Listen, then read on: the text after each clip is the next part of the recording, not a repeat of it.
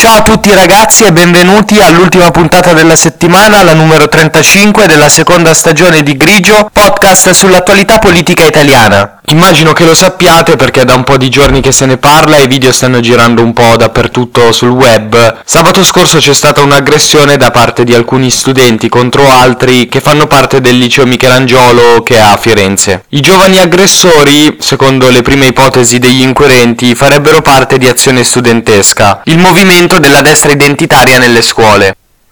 Io sono Mirko D'Antuono e questo è Stagione 2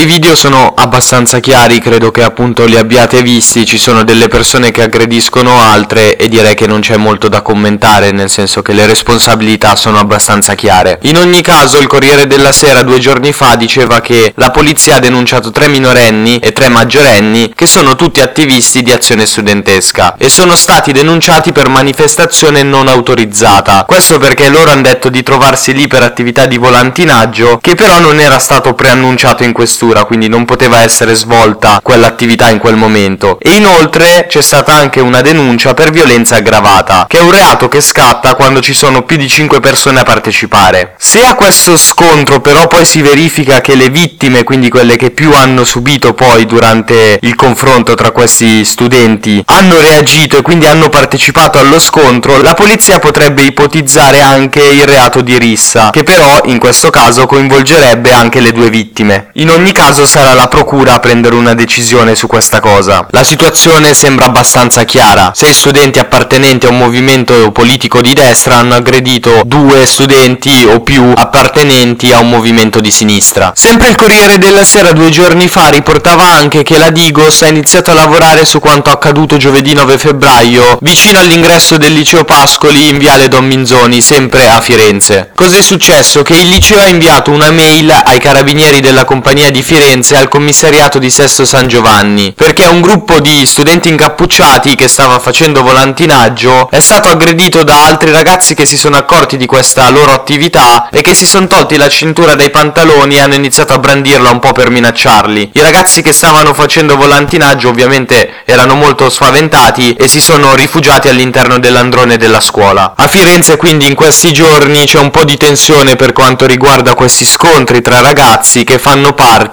di movimenti politici opposti. Vi starete magari chiedendo perché stiamo parlando di un fatto di cronaca e lo stiamo raccontando quando di solito noi ci concentriamo sull'azione politica e su quello che fanno le varie istituzioni governative e non. Lo facciamo però perché innanzitutto questa storia ovviamente non si è conclusa soltanto lì a Firenze, ma è andata avanti, ha creato delle reazioni nel mondo politico sia da parte del governo che dell'opposizione. E poi perché c'è stato anche un caso che rientra sempre un po' nel racconto della cronaca, che però investe direttamente il ministro dell'istruzione, per questo ci interessa parlare di questo episodio. Cosa è successo nei giorni successivi a questa aggressione che è avvenuta davanti al liceo Michelangelo a Firenze? È successo che la preside di un altro liceo fiorentino, il liceo Leonardo da Vinci, ha deciso di inviare ai suoi studenti una pro- ha deciso di inviare ai suoi studenti una lettera in cui parlava proprio di questo episodio successo al liceo Michelangelo. In questa lettera la preside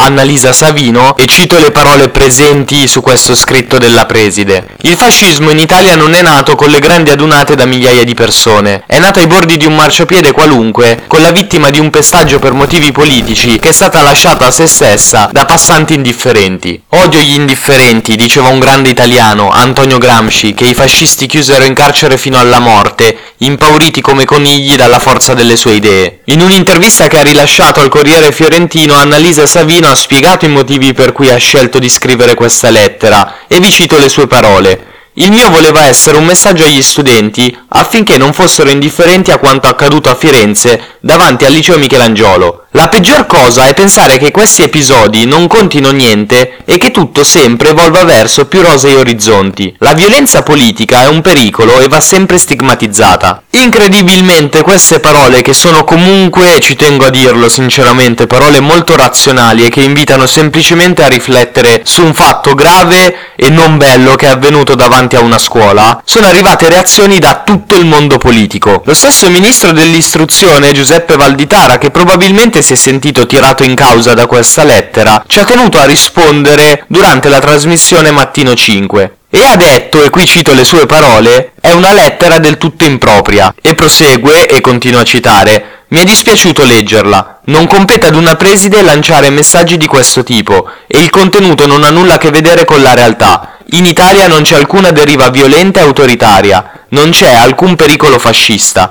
Difendere le frontiere non ha nulla a che vedere con il nazismo o con il fascismo. Sono iniziative strumentali che esprimono una politicizzazione che auspico che non abbia più posto nelle scuole. Se l'atteggiamento dovesse persistere, vedremo se sarà necessario prendere misure.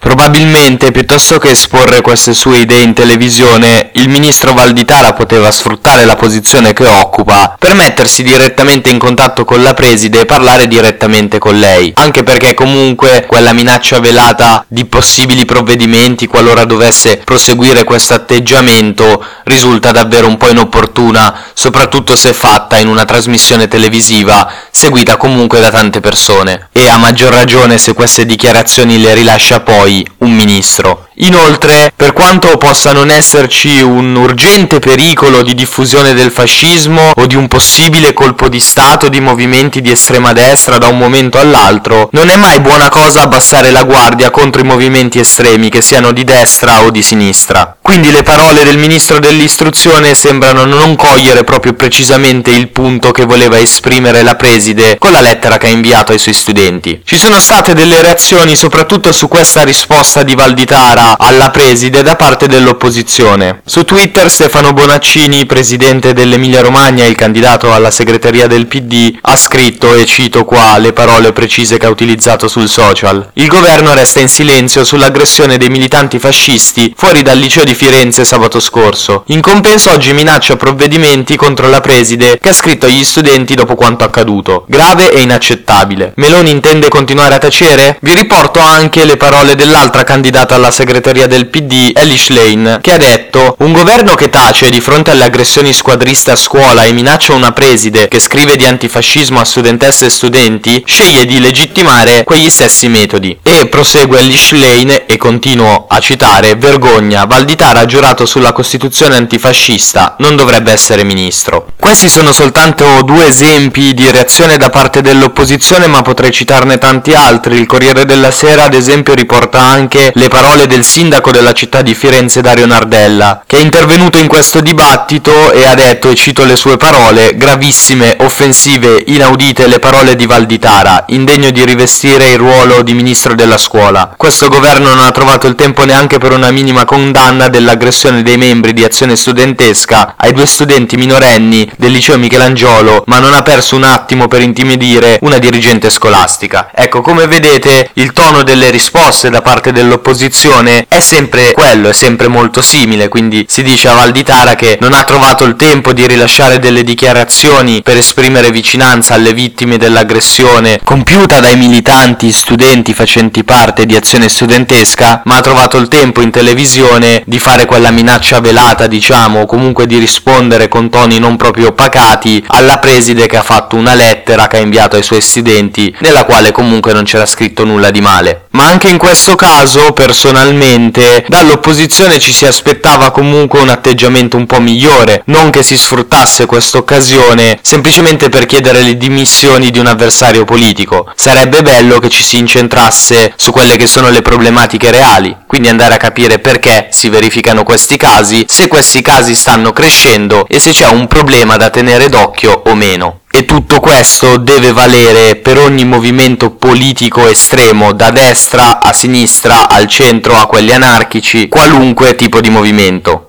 Abbiamo parlato quindi di questa grande discussione che si è creata intorno a questo caso, come è giusto che sia perché è un caso che deve avere attenzione mediatica e abbiamo parlato anche delle reazioni che ci sono state da parte del ministro dell'istruzione e da parte dell'opposizione. E quindi come spesso accade ci si ritrova nel mezzo di due fuochi, nel senso che da una parte il governo minimizza il più possibile questo evento, ma già lo aveva minimizzato nei suoi atteggiamenti dall'inizio perché non ha mai fatto una dichiarazione di vicinanza alle vittime che hanno subito questa violenza ed è alquanto particolare da parte di un governo che ad esempio su Rave Party ci aveva messo in pratica penso 24 ore a intervenire in maniera anche molto decisa. Dall'altra parte abbiamo un'opposizione che ogni cosa che succede la utilizza per chiedere le dimissioni di qualche ministro o esponente degli altri partiti politici che sono al governo e sono nella maggioranza. Dato che ci sono questi estremi così forti, forse l'unica cosa che conviene fare in questo caso è affidarsi alle parole che ha scritto la preside all'interno della sua lettera che ha rivolto ai propri studenti. Parole che hanno un gran significato e che vanno sempre ricordate. Anche perché questa lettera, per quanto si concentri sul fascismo e parli di fascismo, in realtà nel suo significato più profondo è sempre utilizzabile come condanna a qualsiasi movimento politico estremo che sia di destra o di sinistra che porta avanti azioni estremamente violente. Nel mentre io vi ringrazio per avermi ascoltato, ci risentiamo settimana prossima con la 36esima puntata della seconda stagione, sempre qui su Grigio Podcast.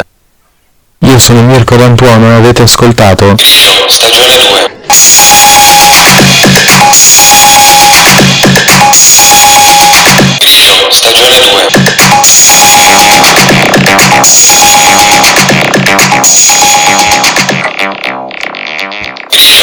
Where?